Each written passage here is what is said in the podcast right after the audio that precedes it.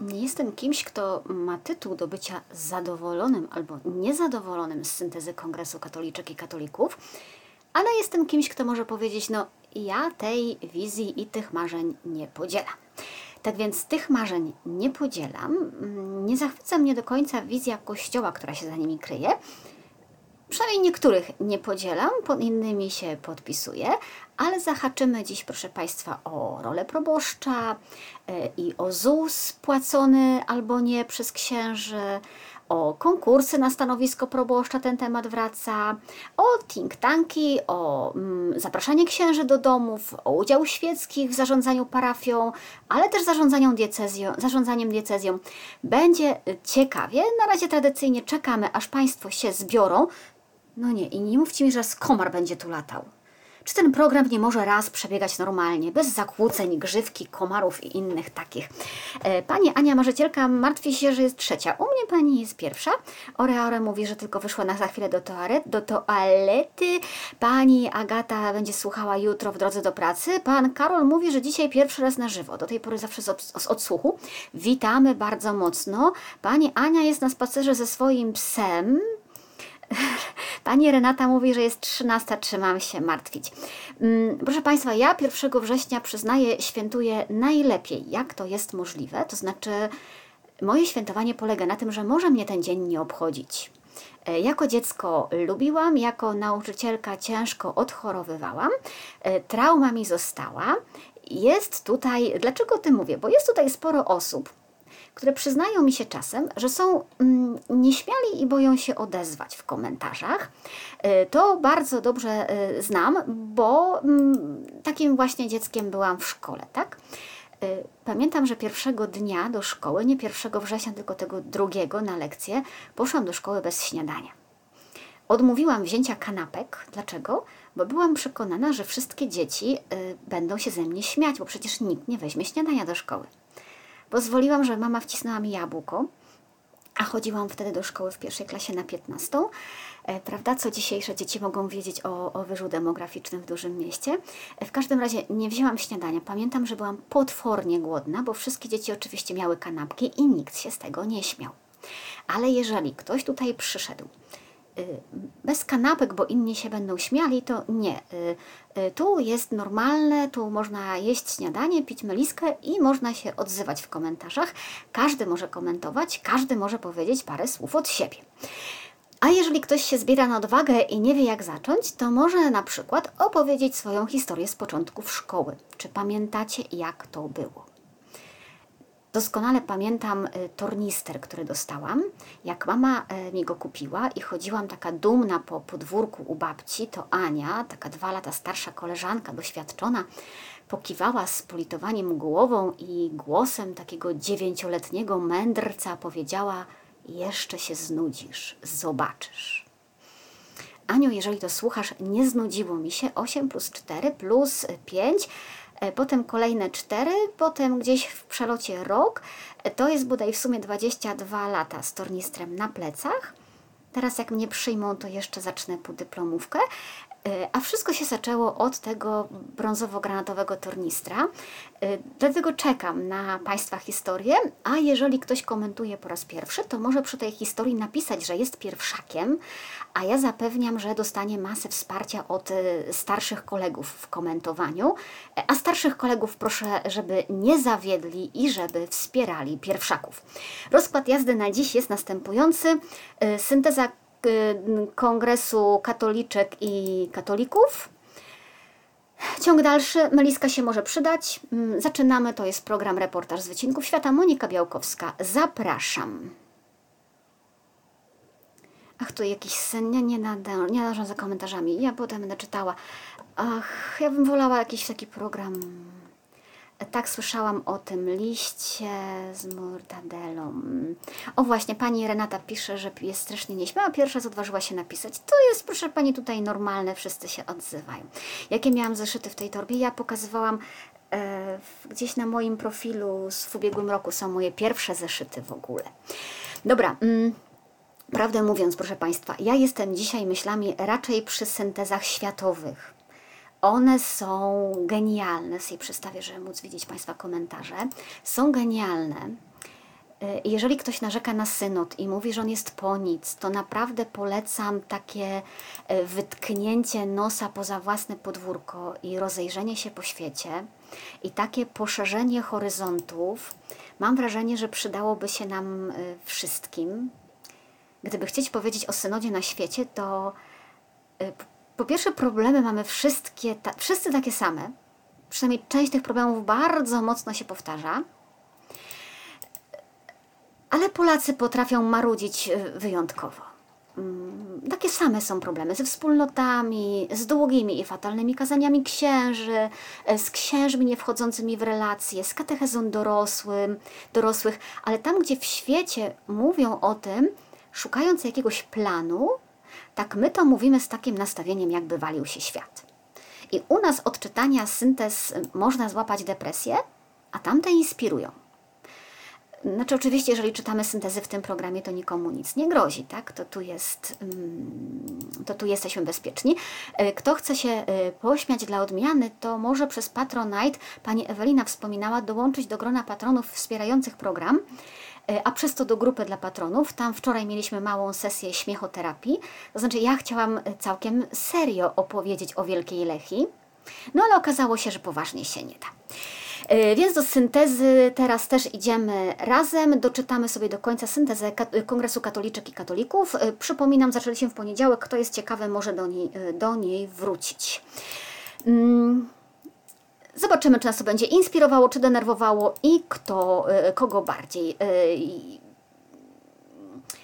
Temat dialog. Oczywiście jest o tym, że trudno rozmawiać tutaj się pojawia takie dosyć niepokojące zdanie y, dla Kościoła, dla nas wszystkich, bo to jest tylko wynika z syntezy, że wiele osób stwierdziło, że dialog jest łatwiejszy w grupach, w których większość nie jest katolikami. No i to już niespecjalnie dobrze o nas świadczy. Wiecie, mm, bo mnie się marzy cały czas, żeby katolicy byli mm, tak przekonani o swojej wierze, żeby byli tak w niej utwierdzeni, żeby, żeby się nie bali tak? rozmów i spotkań z niewierzącymi albo z wierzącymi inaczej, żeby, żeby rozmawianie z kimś, kto myśli inaczej, nie było traktowane jak herezja. Albo żeby mm, to prywata za nawoływanie do słuchania myślących inaczej, za nawoływanie do próby zrozumienia myślących inaczej, nie trafiało się na stosy albo na indeks ksiąg zakazanych. A to się nadal dzieje. Rok 2022. Dlaczego rozmowa tam, gdzie większość jest z katolikami, jest trudniejsza? No, powodów tutaj może być, y, może być kilka. Może być tak, że katolicy są nauczeni takiego jednakowego, obowiązującego stylu myślenia i po prostu oduczyli się rozmawiać, tak? Y, nie potrafią dyskutować o wierze, Zresztą po co mają dyskutować, skoro wszyscy myślą tak samo? A jak ktoś myśli inaczej, no to się wycofuje z grupy albo się nie przyzna, bo jest mu głupio, nie? E, może być tak, że katolicy, jak są większością w grupie, to głos myślącego inaczej po prostu się już nie przebije i zostanie storpedowany argumentem: to jest niezgodne z wiarą, to jest niezgodne z nauczaniem Kościoła. Jeżeli tu postawimy kropkę, no to rzeczywiście kończy się dialog. I to jest dla mnie przykre, bo yy, jak Jezus nas posyłał w świat, to posyłał właśnie do tego, żeby rozmawiać z ludźmi, którzy nie mieli o nim pojęcia i którzy żyli zupełnie inaczej niż chrześcijanie. Jezus nie powiedział, macie teraz kościół, siedźcie w wieczerniku, tu jesteście bezpieczni, nigdzie nie wychodźcie, bo was zakażą pogaństwem. Tu jesteście bezpieczni, ja was tutaj zbawię. Chociaż wielu by wolało, żeby tak było. Albo zbyt wielu żyje, jakby nadal tak było, tak? Kiedy idziemy dalej w syntezie, to kongres też nam podpowiada, co może być taką przyczyną, masz malutka. Tu ci położyłam, o widzisz? To kongres nam też podpowiada, co może być przyczyną takiego braku dialogu. No i piszą rzeczywiście o takim społeczeństwie homogenicznym, gdzie do dialogu nigdy nie byliśmy zmuszeni. No to się powoli zaczyna zmieniać. Mm, to się zaczyna zmieniać. My w dialog nie umiemy, więc przed każdą innością się bronimy, uznając ją oczywiście za wroga, oczywiście zagrażającego naszej tożsamości. To jest tak naprawdę oznaka jakiejś potwornej słabości, takiej osobowej, ale też tożsamościowej. Mamy też uzasadnienie takie, że ten brak dialogu może wynikać z przyjmowania niektórych postaw, to znaczy z przekonania o swojej racji, z poczucia wyższości, z przyjmowania postawy wybraństwa, z braku szacunku dla innych itd., tak itd., tak z pozorowania spotkań, z masowości spotkań. I tutaj mam wrażenie, że to rzeczywiście jest w tym fajna myśl, że czasem y, organizujemy wielkie spotkania, a na wielkich spotkaniach i wiecach nie ma mowy o dialogu. Tam jest tylko tłum i idea i albo w to wchodzisz, albo, albo czujesz się y, wyobcowany. Ciekawe jest to, mm, co czytamy. Ja tak jedną, jednym okiem czytam Wasze komentarze szkolne, bo są fantastyczne. Mm, cytuję: lęk przed sytuacjami problemowymi i dążenie do jak najszybszego ich zneutralizowania w przekonaniu, że w kościele problemów być nie powinno. Nie wiem skąd nam się to wzięło, ale to rzeczywiście jest bardzo żywe i mam doświadczenie, że mm, wiele spraw nawet pracownicy kurii ukrywają często przed biskupami. Mm, żeby się biskup nie zdenerwował, tak? Y, ja mam wrażenie, że jako szef mm, jednak wolałabym mieć pełen ogląd sytuacji, nawet jeżeli ona jest najgorsza, po to, żeby móc reagować szybko. To znaczy, im gorsza jest sytuacja, tym bardziej chciałabym mieć pełen ogląd, tak? A w kościelnym myśleniu, jak gdzieś jest źle, to trzeba to szybko zasłonić, bo szef się wkurzy, a jak się wkurzy, to będzie moja wina, nie? Strzela się do posłańców. No więc biskupowi o problemie często mówi się jako ostatniemu, jak już się nie da inaczej. W takim systemie rzeczywiście trudno jest zaczynać jakikolwiek dialog, o trudnych sprawach, bo tych trudnych spraw mm, nie można nazwać po imieniu. E, Michał tu podrzuca, tak jak kuria rzymska miała ukrywać skandale pedofilskie przed Janem Pawłem II, żeby się nie zasmucił. Jak znam układy kurialne, mm, to śmiem twierdzić, że takie próby mogły rzeczywiście być. Ja nie wiem, co tam zadziałało, tak? Nie daję jakby pełnego oglądu sytuacji, ale myśl, że może mu nie mówmy, bo będzie mu przykro, to go dobije, to Naprawdę tak mogło być. Ktoś mógł wpaść na taki pomysł. Y, cytujemy dalej, stwierdzono, że aby wejść w otwarty dialog z polskim społeczeństwem, księża muszą pozbyć się syndromu oblężonej twierdzy, wyrzec się osądzania, protekcjonalizmu, a raczej dać przykład pokory i miłosierdzia. I tu mnie zaczyna leciutko trafiać, bo ja po pierwsze jest niesprawiedliwe, po drugie pokazuje specyfikę polskich syntez. Y, proszę Państwa, czy naprawdę księża powinni się pozbyć syndromu oblężonej twierdzy? To ja polecam poczytać katolickie media, y, poczytać komentarze katolików w niektórych miejscach, posłuchać katolików przed kościołem. To nie jest sprawiedliwe mówić, że to jest syndrom księży to jest syndrom zdecydowanej większości katolików w Polsce. I nie zwalajmy tego wyłącznie na księży, bo sami trochę się wtedy usprawiedliwiamy. Y, dalej synteza dotyka problemu y, obecności Kościoła w przestrzeni publicznej gdzie z jednej strony chodzi o poszanowanie naszej wartości, naszych wartości, a z drugiej strony y, o to, żeby nie było uprzywilejowania kleru i instytucji kościelnych w tym społeczeństwie. I zapisano tutaj tematy, które, jeżeli ja dobrze rozumiem, według członków czy uczestników kongresu powinny być przedmiotem dialogu w przestrzeni publicznej, niekościelnej.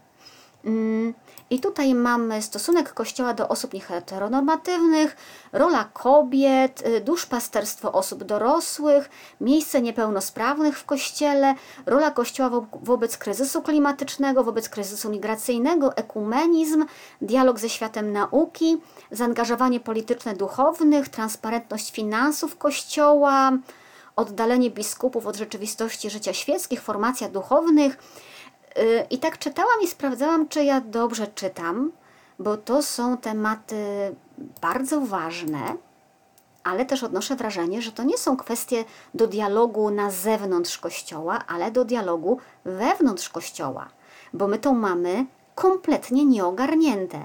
My sami nie wiemy, co z tym dalej. Widzimy, że coś nie gra i nie wiemy, co dalej. I z czym my mamy iść na zewnątrz? Znaczy, chyba, że ktoś się spodziewa przeniesienia żywcem do kościoła rozwiązań świeckich i oczekuje od świata wskazówek, jak my sobie mamy w kościele poradzić z osobami nieheteronormatywnymi, ale tego się zrobić tak nie da. Nikt nam ze świata nie poradzi, jak mamy formować duchownych, jeżeli my najpierw nie ustalimy, do czego chcemy ich formować. Dopiero potem możemy ewentualnie sięgnąć po świeckie narzędzia, radzić się, szukać sposobów i nikt nam nie poda gotowych rozwiązań na transparentność finansową y, i sposobów transparentności, jeżeli najpierw nie zgodzimy się, że chcemy tej transparentności, a tej zgody nie ma. I bez wewnętrznego dialogu długo jej nie będzie, więc to nie są tematy, z którymi możemy teraz wychodzić do dialogu społecznego poza kościołem. Tak mi się wydaje. Melania, dość? Okej. Okay.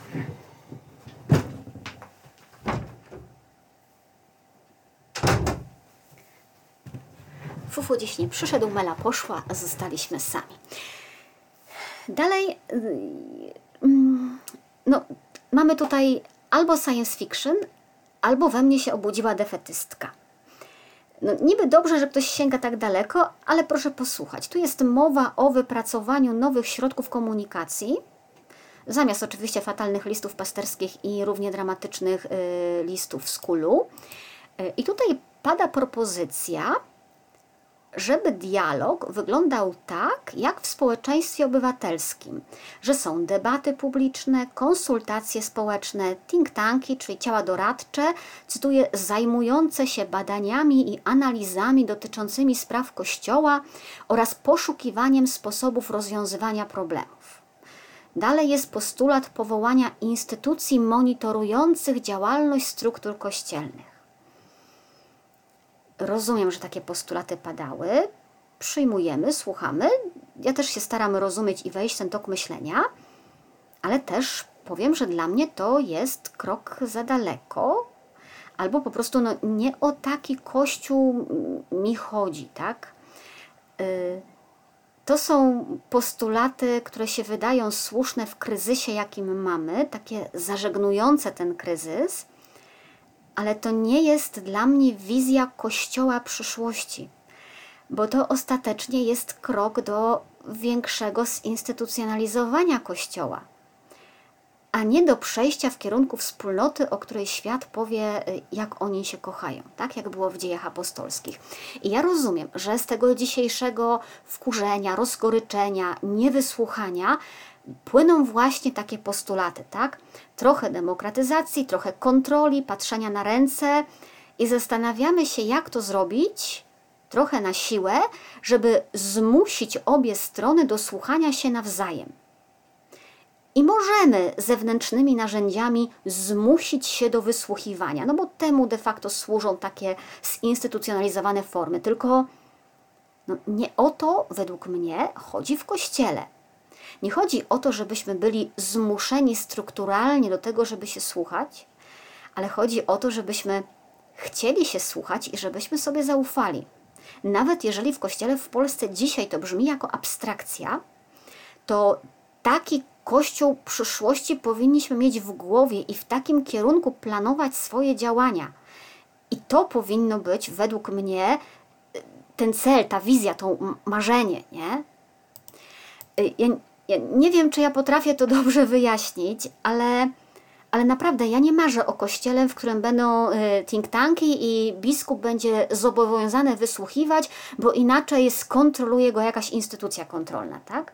Ja marzę o kościele, w którym biskup pojedzie na wieś i będzie chciał zapytać, co wy myślicie, i o kościele, w którym ja będę miała odwagę zadzwonić do biskupa i powiedzieć: Taki mam pomysł, co o tym myślisz?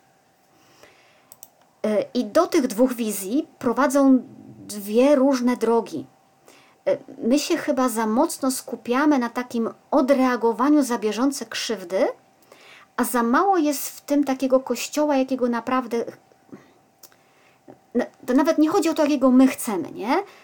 E, kościoła, jakiego chce Bóg. bo ja wierzę, że On chce Kościoła miłości, a nie Kościoła instytucji kontrolnych. E, I to jest dosyć fundamentalna kwestia tej wizji, tego jak rozumiemy Kościół, czym on dla nas jest i kim my chcemy w nim być. Ja nie chcę mieć instytucjonalnego prawa do wypowiedzenia się, jakiegoś prawa zagwarantowanego w dekrecie. Ja chcę być w tym kościele kochana i ważna i dlatego chcę być słuchana. Wśród tych propozycji jest mm, kolejny duży temat stwarzanie przestrzeni do rozmowy świeckich i duchownych przez zapraszanie księży do domów. Mm, I znów tutaj dochodzimy do czegoś, przy czym ja mam wrażenie, że tego się zadekretować y, nie da. Na grupie dla patronów w ostatnim programie rozwinęła się tutaj y, ciekawa dyskusja. Y, ksiądz ją zresztą rozpętał, bo program wspierają też księża. I tam padło coś, czego ja chyba nie miałam odwagi powiedzieć na wizji, bo wiem, jak to może źle zabrzmieć, jak jest wyrwane z kontekstu, ale ja się nie przyjaźnię z księdzem, jeżeli się przyjaźnię i zapraszam do domu. Ja się przyjaźnię z człowiekiem, z człowiekiem, którego lubię, szanuję, podziwiam, z którym się dobrze bawię, a który przy okazji tylko jest księdzem. Yy, I to bycie księdzem nie jest sednem relacji osobowej. To bycie księdzem w tej relacji osobowej jest tylko dodatkiem no to nie jest dodatek bez znaczenia, bo ja wiem, że jak się umawiamy, a on zadzwoni i możemy się umawiać od miesiąca, tak? Ale jak zadzwoni, sorry, pogrzeb mi wypadł, no to wiem, że po prostu nie ma sprawy, bo, bo pogrzeb jest ważniejszy i tyle. Ale istota relacji dotyczy człowieka, ważna jest osoba. Jest ty i ja, a cała reszta to są okoliczności. E, I nie banalizuję tutaj kapłaństwa, ale przyjaźnię się z człowiekiem, a nie z jego święceniami, sutanną czy y, funkcją. Y, z człowiekiem się można zaprzyjaźnić albo nie. Z człowiekiem się można polubić albo nie. Tego też nie da się zadekretować.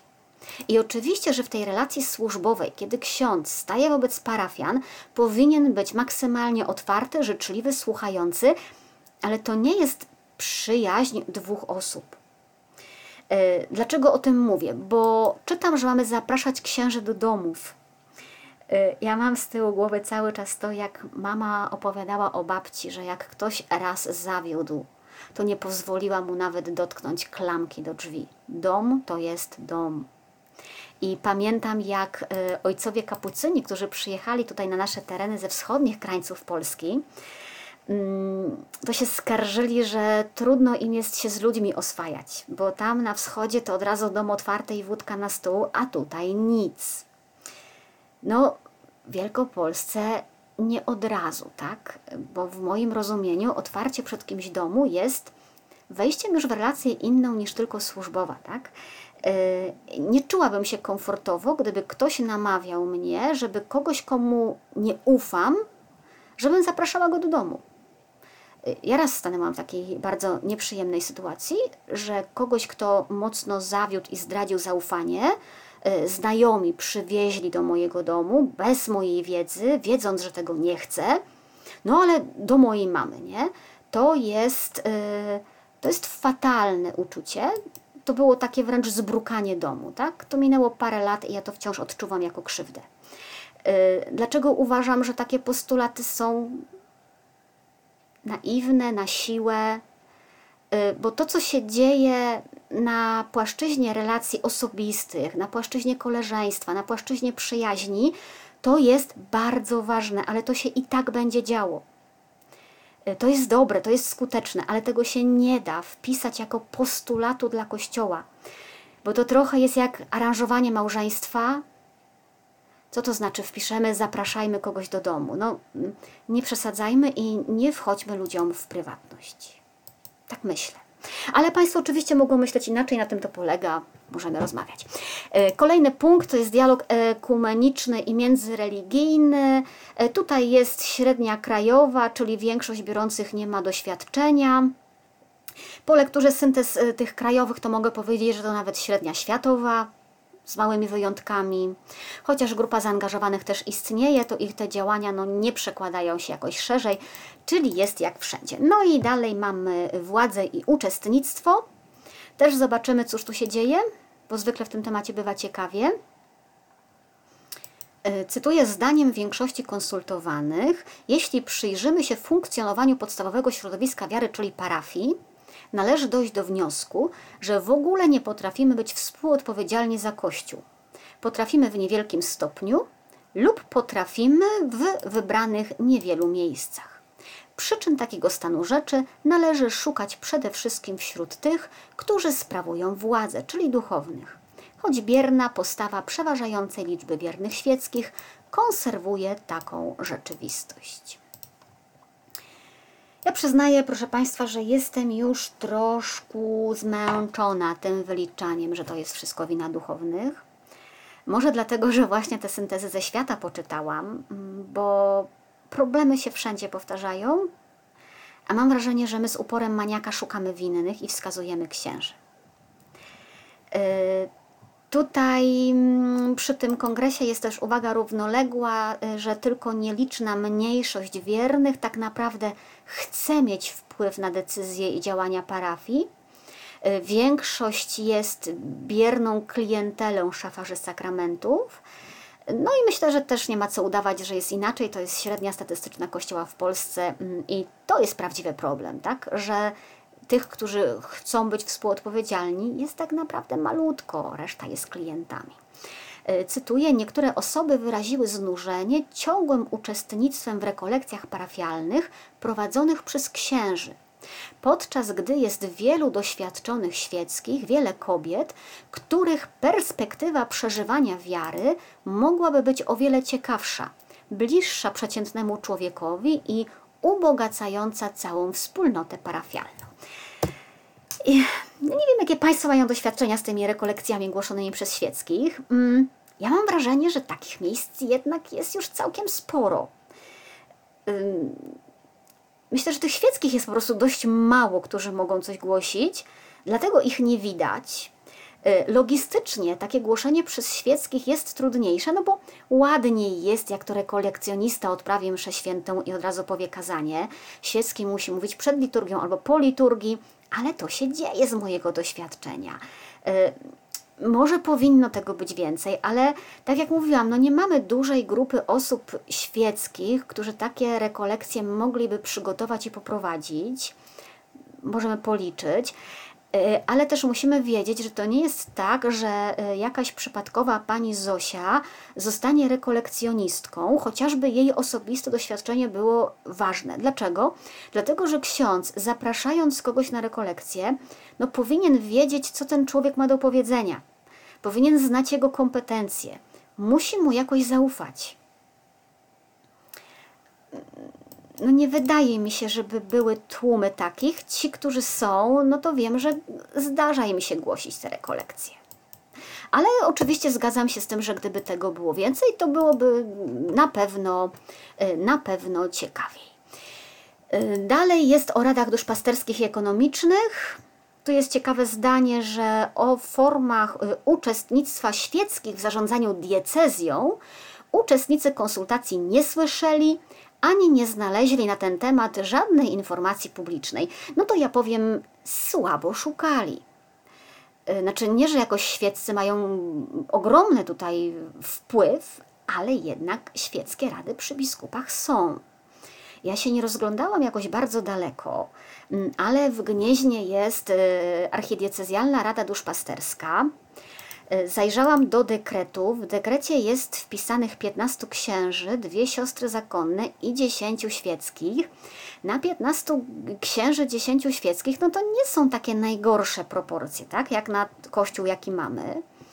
Mm, no na spotkaniu w maju, o którym znalazłam informację, było już tylko 10 osób z tych 20, 27. Mm, ze świeckich byli na tym spotkaniu tylko ci, którzy pracują w kurii.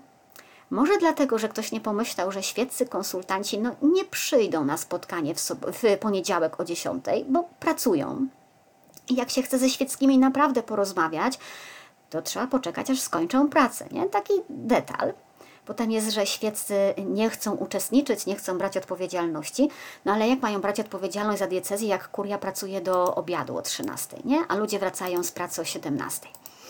Małgorzata że w Bydgoszczy też, y, też jest. Mm, na pewno przy arcybiskupie poznańskim od 2002 roku funkcjonuje też Rada Społeczna. To są ludzie z różnych środowisk naukowych, kulturalnych, społecznych. Oni wypracowują mm, opinie na różne tematy dotyczące bieżących wydarzeń.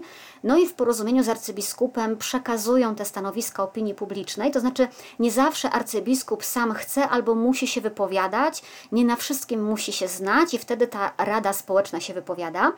Mm, nie wiem, jak to wygląda na dziś, bo informacje mogą nie być aktualne, ale orientacyjnie, jak patrzyłam, to tam było bodajże 12 osób, w tym jeden ksiądz. Nie wiem, jak to działa w praktyce, ale wydaje się, że rozwiązanie no, jest też jakoś, yy, jakoś sensowne. Przy prymasie Glępie działała kiedyś prymasowska Rada Społeczna. Yy, ona zakończyła swoją działalność w 90 roku, ale działała przez wiele lat. No więc no, gdzieś to się dzieje, gdzieś to się tli. Yy, nie wiem, tutaj pani Małgorzata pisze o Bydgoszczy, czy gdzieś jeszcze w Polsce są takie rozwiązania. Podejrzewam, że są. No oczywiście, nie może być tak, że w takiej y, radzie będzie, nie wiem, 375 osób, tak? Mm, I nie wiem, czy ten, mm, to larum pod tytułem Nie ma udziału świeckich w zarządzaniu diecezją nie bierze się trochę z tego, że hello, dlaczego mnie nie wzięliście? Y, przecież dzisiaj, no powoli, bo powoli, ale kobiety zaczynają szefować nawet wydziałom w kuriach. Pewnie wciąż za mało. Pewnie można by więcej. Pewnie w niektórych miejscach można by robić miejsce świeckim, bo ksiądz nie jest tam konieczny, ale ja też obserwuję, że to się odbywa tak powoli, mimochodem, ale ci świeccy rzeczywiście zaczynają wchodzić na różne decyzyjne pozycje, często na takiej zasadzie, że no, są obok, robią swoje i ktoś w końcu zauważa, tak? że dawniej to było nie do pomyślenia, był zatrudniony jako zwykły pracownik, nagle ksiądz nie może już być tym dyrektorem, no to w zasadzie no to ten świecki zna się najlepiej, to bądź tym dyrektorem. No i po prostu chyba temu trzeba dać czas, nie wiem. Pojawił się też, proszę Państwa, głos postulujący traktowanie instytucji Kościoła przez urzędy skarbowe i ZUS w taki sam sposób, jak jest traktowana każda inna firma a prywatne majątki księży powinny być ujawniane w oświadczeniach majątkowych, tak jak innych osób publicznych. Ja nie wiem, czy każdy ksiądz jest osobą publiczną i czy można go tak traktować. E, Marcin pisze, że powinna być naczelną przewodnika. Ja przede wszystkim bardzo bym nie chciała być naczelną przewodnika. To, to nie chodzi o to, to już ktoś podejrzewał, że chce mojego szefa Wojtek, pozdrawiam, wygryźć. E, to Polonia Chrystiana podejrzewała, że chce go wygryźć. Nie, e, mnie to nie kręci. Mnie nie kręci zarządzanie gazetą, mnie kręci pisanie dziennikarstwa dziennikarska robota, przykro mi. Zatrzymajmy się przy tym ZUSie. Mm, już to kiedyś liczyliśmy, ale widać, e, trzeba powtarzać. Powiedzmy sobie jasno i wyraźnie. Zakład Ubezpieczeń Społecznych wcale nie traktuje księży inaczej niż innych obywateli. Do Zakładu Ubezpieczeń Społecznych za każdego musi wpłynąć taka sama składka i ZUS nie zna tu litości. Księża, którzy pracują w szkole, mają przez szkołę opłacany ZUS. Jak przez każdego innego pracodawcę. Tak jak za mnie płaci Dom Medialny Święty Wojciech, za kogoś innego płaci jego szpital albo jego korporacja. Kropka, tak? Nie ma tutaj ulgi dla księży, on pracuje w szkole, więc zapłacimy mu mniej, czy ZUS powie, my chcemy mniejszą składkę od ciebie. Księża, którzy nie pracują w szkole, również na swoim koncie w ZUSie mają co miesiąc tę samą składkę co inni ludzie. Tutaj różnica jest taka, że ta składka spływa jakby z dwóch źródeł. 20% tej składki wpłaca sam ksiądz, a 80% tej składki pokrywa fundusz kościelny. Kto chce zrozumieć, yy, kto chce zrozumieć, y, o co w tym funduszu chodzi, musi poszukać w starych programach. Ja szczegółowo ten fundusz kościelny kiedyś wyjaśniałam. Trochę inaczej to wygląda z tym ZUS-em, tylko dla sióstr klauzurowych i dla misjonarzy, którzy nie mają możliwości opłacania sobie składek, a trudno, żeby zostali na starość bez emerytury i za nich fundusz kościelny płaci y, ten ZUS w 100%. Y, przy czym, mm, żeby nie było też wątpliwości, w każdym przypadku, tam gdzie fundusz kościelny dopłaca do tego ZUS-u, y, jest to ZUS najniższy od pensji minimalnej. Jeżeli chodzi o podatki, to tutaj księża już się odzywali, że płacą podatki. No z pitów się każdy musi rozliczać, tak? Tutaj nie ma opcji, że ktoś jest księdzem. Jeżeli chodzi o tę działalność duszpasterską i te tace i inne, tutaj mm, jeżeli sami nie zdecydujemy, że odchodzimy od systemu ofiar, od systemu ofiar kopertowego, którego według syntezy krajowej wszyscy chcemy, bo jest wychowawczy, prawda? Y, to podatki mogą być płacone tylko w jeden sposób. Jeżeli to są wrzucane pieniążki na tacę, tak, do pieniądze, a nie pieniążki, na tacę czy do skrzynki, to podatek można zapłacić tylko w jeden możliwy sposób, mianowicie ryczałtem. I rzeczywiście parafie proboszczowie się rozliczają takim podatkiem ryczałtowym i znowuż mitem jest, że nie. Ten podatek ryczałtowy, ten ryczałt jest obliczany na podstawie wielkości parafii. To jest ważne, że parafii, a nie osób przychodzących do kościoła. Więc tak naprawdę najgorzej tutaj mają księża z wielkich parafii, gdzie ludzie do kościoła nie chodzą i pieniędzy nie przynoszą. Bo oni ten, bo ten ryczałt jest płacony za każdą głowę mieszkającą na terenie parafii. To jest w wielkim skrócie, bo można było o tym cały program, a my tutaj czytamy syntezę Kongresu Katoliczek i Katolików. Ale to są mity o tym niepłaceniu podatków i niepłaceniu ZUS-u. ZUS, proszę Państwa, nie ma litości. Po prostu nie ma litości i nie ma opcji, żeby za kogoś wkładka, składka ZUS-owska nie wpłynęła. E, w syntezie jest, proszę Państwa, głos również księży, e, Księży, który, którym brakuje, nie, e, tutaj się ksiądz Dariusz odzywa, księża, którzy na przykład są zatrudnieni na uczelniach, którzy są profesorami, oni wszyscy normalnie się muszą rozliczać z podatków. Nie ma nie ma tutaj, że, że dostaje kasę i, i się z tego nie rozliczy. To państwo sobie na to nie pozwoli. E, księża na kongresie mówią, że brakuje im relacji z biskupami. E, cytuję, nie istnieją w diecezjach żadne kadry, które by zbierały informacje od księży dotyczące tego, do jakiego rodzaju duszpasterstwa mają powołanie i które próbowałyby koordynować ich zdolności z potrzebami diecezji. Mm, po pierwsze bym chciała zauważyć, że są miejsca, kiedy biskup rzeczywiście słucha. Może nie każdego, ale czasem usłyszy o tych preferencjach. Po drugie, mm, mówiłam już, y, głupie jest dla mnie i niezrozumiałe i utrudniające tak naprawdę robotę duszpasterską to, że ksiądz nie może, chociaż nie wiem dlaczego nie może, w zwyczaju utartym nie może przyjść i powiedzieć do biskupa: Słuchaj, mam taki i taki plan, mam pomysł na tę parafię, która leży odłogiem, poślij mnie tam, a za trzy lata mnie z tego rozlicz. Yy, brakuje mi tego yy, nie dlatego, że chcę coś demokratyzować, tylko dlatego, że to mogłoby być bardzo owocne, to mogło być cholernie skuteczne, tak? To by inaczej robota szła.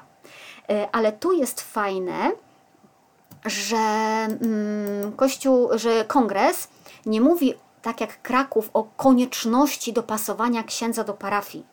E, tu jest mowa o próbie koordynowania zdolności z potrzebami diecezji.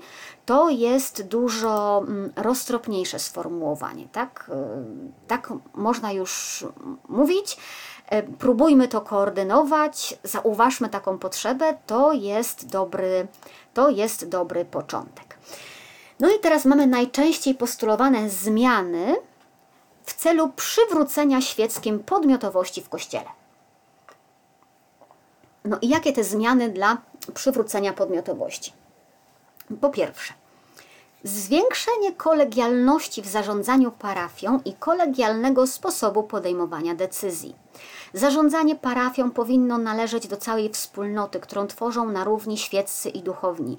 To parafianie powinni ustalać, kto prowadzi bieżące sprawy parafii, w jakich działaniach potrzebna jest zgoda wspólnoty. Podejmowanie decyzji w sprawach parafii powinno być poprzedzone dążeniem do osiągnięcia porozumienia między zainteresowanymi. Muszę? E, oczywiście można rozmawiać o zwiększeniu kolegialności. Ja bym wolała rozmawiać o zwiększeniu synodalności. E, może też ktoś uważać, że, że zarządzanie parafią powinno należeć do całej wspólnoty, ale też w załatwianiu wszystkich czynności prawnych to proboszcz występuje w imieniu parafii, e, zgodnie z przepisami prawa. To proboszcz ma też również troszczyć się o to, żeby dobra parafii były administrowane według norm prawa. To jest kanon 532 KPK. Jeżeli występuje w imieniu, to on ponosi odpowiedzialność. Jeżeli coś pójdzie nie tak, to już nie będzie, że wszyscy są winni, że kolegialnie popełnili błąd. Proboszcz jest legalnym reprezentantem parafii w sprawach materialnych. Proboszcz reprezentuje parafię w, w porządku kościelnym, państwowym też, ale kościelnym. E, I oczywiście, że powinien wysłuchiwać głosów doradczych. E, ale te organy doradcze nie mogą go pozbawić reprezentowania parafii, nie mogą tego mu odebrać. Możemy sobie kiedyś do tego wrócić, mm, ale ja bym też nie chciała, żebyśmy sobie z proboszcza robili kukiełkę, że my sobie kolegialnie ustalimy, a proboszcz jest po to, żeby nasze decyzje przyklepać. To też nie o to chodzi w kościele. To znów nie jest do końca ta wizja, tak? bo ten proboszcz to on jednak uczestniczy w tej misji pasterskiej biskupa. I nie możemy mu tego do końca odebrać, no chociaż odebranie no jest łatwiejsze niż nauczenie się wzajemnego słuchania, rozmawiania, yy, synodalności, tak? Yy, to nie chodzi, tu jest komentarz, żaden ksiądz nie zgłosi się do jakiejś parafii pod siemiatyczami. To nie chodzi o to, żeby biskup rozpisywał konkursy na wszystkie możliwe parafie, tak? Nie. Chodzi o to, że mamy coś nadzwyczajnego do obsadzenia, że mamy jakąś parafię, w której jest administrator od pięciu lat i nie wiadomo dlaczego nie ma proboszcza. Że mamy dziurę i niespecjalnie ma kto się zająć duszpasterstwem młodzieży. I jest tak naprawdę szukanie po omacku, kto mógłby to zrobić, a nie ma forum, na którym ktoś mógł powiedzieć: y, Ja chciałbym to zrobić. Nie wypada powiedzieć: Ja w sumie to mam na to pomysł i wiem jak. O, o takie o takie rozporządzanie mi chodzi. Nadal biskup będzie wysyłał kogoś na tą biedną parafię pod siemiateczami. To absolutnie nie o to, nie o to chodzi. Yy, czytamy dalej. Yy. Drugi ten postulat, żeby zwiększyć podmiotowość wiernych, to jest tak, cytuję, wyłanianie organów kolegialnych parafii w wyniku wolnych wyborów. Parafianie powinni mieć wpływ na reguły wyborcze, zasady konstytuowania się organów kolegialnych, ich władzy i zasady funkcjonowania. Nie powinno mieć miejsca arbitralne ograniczenie czynnego i biernego prawa wyborczego. I ja się, proszę Państwa, znowu czuję trochę jak w korpo, a nie jak w kochającej się rodzinie braci, tak? Ten język po prostu mnie nie przekonuje. Yy, przypomina mi yy, regulamin spółdzielni mieszkaniowej, nie? Obowiązkowe zebranie, głosowanie nad zasadami wyborów. Dajcie mi spokój z takim yy, kościołem. Mm. I trzeci punkt wpływ na wybór i odwoływanie proboszcza i jego współpracowników. Wspólnota powinna mieć możliwość zapoznania się z kandydatem na proboszcza i na wikarego i wyrażenia opinii o kandydacie. Nie wiem jak, skoro go nie znają. Powinien istnieć czas próbny, systematyczna ewaluacja sytuacji parafii, w tym sposobu wywiązywania się duchownych ze swoich obowiązków. Postulowano również wprowadzenie kadencyjności proboszcza, powtarzalne, jeżeli realizuje dobrze swoje zadania, powrót do przedwojennej praktyki wybierania proboszcza w ramach konkursu. Ja bym sobie teraz chętnie usiadła i poczytała, co Państwo na to. Mm, nie wierzę, że to jest droga do uzdrowienia relacji w Kościele. To jest droga do zamknięcia żywej wspólnoty w struktury korporacyjne. One się na pierwszy rzut oka wydają jasne, łatwe i sprawiedliwe, a potem się okazują toksyczne. Równie toksyczne jak to, co mamy, albo jeszcze bardziej. Pomijam y, fakt, że to jest logistycznie nie do zrobienia. Kiedy mówiłam o konkursach, tak jak tłumaczyłam przed chwilą, miałam na myśli zupełnie inne konkursy rozpisywane przez biskupa, mam robotę do zrobienia, chłopaki, tak zapytajmy, który z Was się w tym dobrze czuje, tak? Wybierzmy najlepszego, bo robota jest wielka, nie chcę brać nikogo z łapanki, ale to jest decyzja biskupa. Y, nie wyobrażam sobie, żeby parafia wybierała sobie księdza. Tym bardziej, że wiecie, wszystkie parafie będą chciały sobie wybierać księdza, nie? A jak dwie będą chciały tego samego, albo trzy, albo pięć, to co wtedy? Y, kto zapłaci więcej, kto przekupi księdza obiadem, zapłaci wyższą daninę do kurii, kto pierwszy, ten lepszy. Czy księża będą zabiegać o to, żeby ich parafianie wybrali? Parafia ma rozpisywać konkursy. Ja nie wiem, gdzie tu jest też teologia, tak? Teologia biskupa, który posyła swoich współpracowników, którzy są z nim związani więzami posłuszeństwa, bo tego też nie możemy zgubić.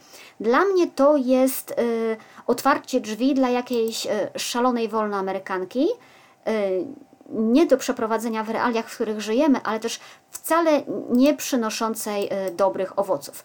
E, Marcin mówi, że w kościołach protestanckich tak to chyba działa. Tak, tam pastor jest pracownikiem zatrudnionym przez parafię i tym się różni bycie pastorem od bycia księdzem katolickim, bo za tym idzie jakaś konkretna teologia.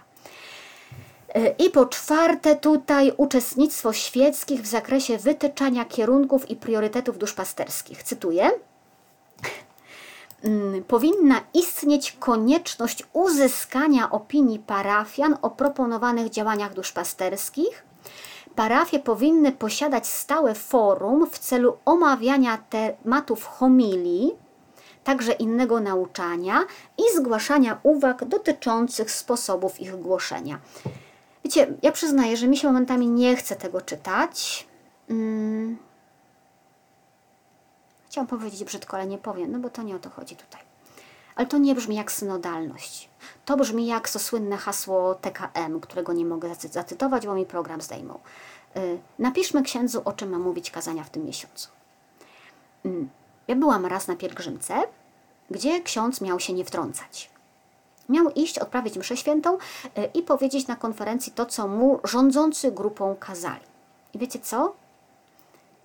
E, my, świeccy, wcale nie mieliśmy tam poczucia, że wreszcie my, świeccy, się tym zajmiemy. Nie. Skutki były takie, że większość nadal milczy i większość nadal jest zakładnikami, tylko już nie księdza, ale gromady jakichś aktywistów samozwańczych przy władzy. E, I zapewniam Państwa z doświadczenia, że to się psychicznie znosi dużo gorzej niż władzę księdza. My tych świeckich przez całą drogę po prostu nienawidziliśmy. Minęło od tego czasu prawie 30 lat. Ta rodzina wciąż jest wspominana przez wszystkich, którzy mieli nieprzyjemność się z nimi zetknąć y, i jest słynna. Po prostu nie brnijmy w to. Y, ja mam wrażenie, że kongres tutaj y, poszedł nie tyle w stronę synodalności, co w stronę przejmowania władzy w tych punktach i mnie to y, ani trochę nie kręci. Taka wizja Kościoła po prostu mnie nie interesuje. Mówiłam, że na poniedziałek to zostawię, ale tak dla smaku, proszę Państwa, i dla zrozumienia, dlaczego się denerwuję. Króciutki fragment z syntezy włoskiej, dobrze? Tam jest mowa o rozwoju rozszerzonego przywództwa, nie o przejęciu przywództwa, y, i o nabyciu stylu synodalnego, w którym decyzje są podejmowane wspólnie w oparciu o wkład każdego w zrozumienie głosu Ducha Świętego, w kluczu rozeznania, a nie demokracji przedstawicielskiej. I nie wiem, czy tutaj nie jest sedno, czy to pozostaje, czy my tu mówimy nadal o wspólnym rozeznawaniu głosu Ducha Świętego, czy o jakiejś demokracji przedstawicielskiej. Jakbyśmy. Ja w tej syntezie nie widzę, że ktoś pamięta o Duchu Świętym i że ten Duch Święty w Kościele działa i że my mamy Jego usłyszeć, a nie tylko my, się, my mamy być usłyszani. E, I to mnie uderzyło tak naprawdę dopiero na tle syntezy ze świata. Tu mnie oświeciło, gdzie jest, gdzie jest jakiś problem. E, I jeszcze słówko z Argentyny. E, synodalność to znacznie więcej niż parlament. To chęć rozeznania w jedności woli Bożej w znakach czasu. To nie jest parlament, to jest chęć rozeznania woli Bożej, po pierwsze, po drugie w jedności między nami, po trzecie w czytaniu znaków czasu. I ja nie mam pewności, czy my w Polsce w ogóle o tym pamiętamy, tak? Gdzieś mi ta perspektywa niknie, to już nie chodzi tutaj o, y, o kongres. Fuh. Mm, dajcie znać proszę Was, czy wolicie, żebyśmy wrócili teraz do syntez krajowych dalej, czy chcecie posłuchać o tych ze świata. To będzie jeden albo dwa programy o tych światowych. Kolejny punkt tutaj jest rozeznawanie i podejmowanie e, decyzji. E, ale tutaj w sumie nie ma niczego, czego już byśmy nie słyszeli. Dziesiąty punkt, y, formowanie do synodalności, formowanie się do synodalności. Mm, aż jestem ciekawa, czy będzie y, się, czy o formowaniu księży do synodalności, aby w Kościele nastąpiły zmiany w kierunku synodalności. Uczestniczy, uczestnicy konsultacji za konieczne uważają jej promocję, formację wszystkich wiernych, poczynając od seminariów, a kończąc na biskupach. Dobra, znowuż mi pan Kuba zarzuci, że jestem niesprawiedliwa, ale słyszycie to znanie. Formację wszystkich wiernych, poczynając od seminariów, a kończąc na biskupach. Nie chcę być złośliwa, jestem zmęczona, yy, no ale i można powiedzieć, że to są niefortunność gramatyczna, tak? Ale to no właśnie, piszecie, że fajnie było posłuchać tych światowych. No to poczekajmy do poniedziałku, bo jak zajrzymy do syntez światowych, to będzie jasne i trochę nam się zrobi wstyd, bo mi było wstyd, jak je czytam. Bo w Polsce Kościół to jednak są oni, a nie my wciąż. Mimo tego, że my mówimy, że to my, to wciąż mamy tych onych w głowie, rozumiecie? To jest wciąż budowane w jakiejś opozycji. Ktoś powinien coś zrobić, żeby nam było tutaj dobrze. A ja czytam na świecie, że tam jest takie bardzo konsekwentne my. My musimy poukładać te klocki, które mamy. My wszyscy. Nie ma takiej. No właśnie. Anna pisze, że krajowe były dobre, niektóre wręcz zabawne. Wrócimy, nie zostawimy tych krajowych, dokończymy je na pewno. Mm. Nie mogę się doczekać tego poniedziałku, bo to naprawdę będzie oddech, to będzie powiew świeżości, a przy okazji też będzie okazja do tego, żeby trochę rozwinąć skrzydła i zobaczyć, że Kościół że Kościół może być piękny, tak? Chociaż jest dzisiaj w kiepskim momencie. Ja się w niektórych syntezach naprawdę, naprawdę zakochałam. Są, są świetne, tak? Są świetne, pomijając, że ja nagle odkrywam ja nagle zaczynam rozumieć papieża Franciszka, kiedy czytam, znaczy i tak go staram się rozumieć, ale kiedy się czyta syntezę z Argentyny, to ludzie, to naprawdę jest Kościół, który będzie nas prowadził. My jesteśmy daleko za nimi. Nie, krajowych nie kończymy, do krajowych wrócimy. Po prostu chcę zrobić przerwę i zajrzeć do, yy, i zajrzeć do świata. Mm, dobrze, to już sobie damy spokój, bo tu chciałam jeszcze o jednej rzeczy, ale chyba nie, chyba już nie. Dobra, yy, dosyć na dzisiaj, proszę Państwa, chyba. O. Ja tylko przypomnę, że ten program istnieje, bo ponad 200 osób, 215 chyba, co miesiąc stawia mi jedną kawę w miesiącu. A niektórzy dostawiają nawet całkiem niezły obiad raz w miesiącu i można do tej grupy dołączyć. Serwis Patronite takie comiesięczne przelewy mm, na moją kawę wspomaga. W bonusie jest między innymi udział w grupie, a ta grupa to jest ostatnio, grupie dla patronów, a ta grupa to jest y, ostatnio moje ulubione miejsce w internecie.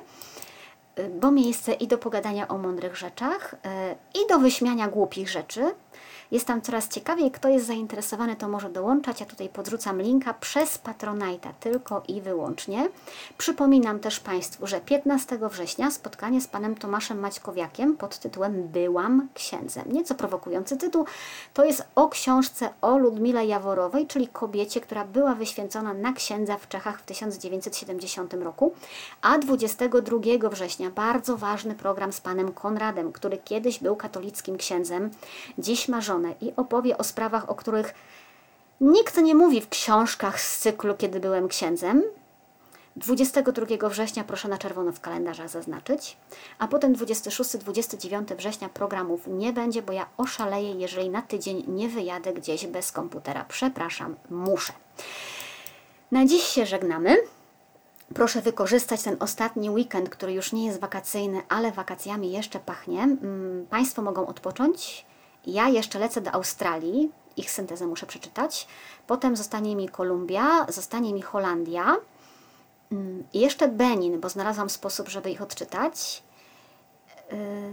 Ale jeżeli Państwo wiedzą o innych syntezach, y, Irlandia, Włochy, Holandia, Hiszpania, Francja, Argentyna, Kolumbia, Australia, te syntezy Niemcy, i kraje skandynawskie. Te syntezy mam, ale jeżeli Państwo wiedzą jeszcze o innych i gdzieś Państwo na nie trafili, byłoby y, super i bardzo o nie poproszę, to też sobie do nich zajrzymy.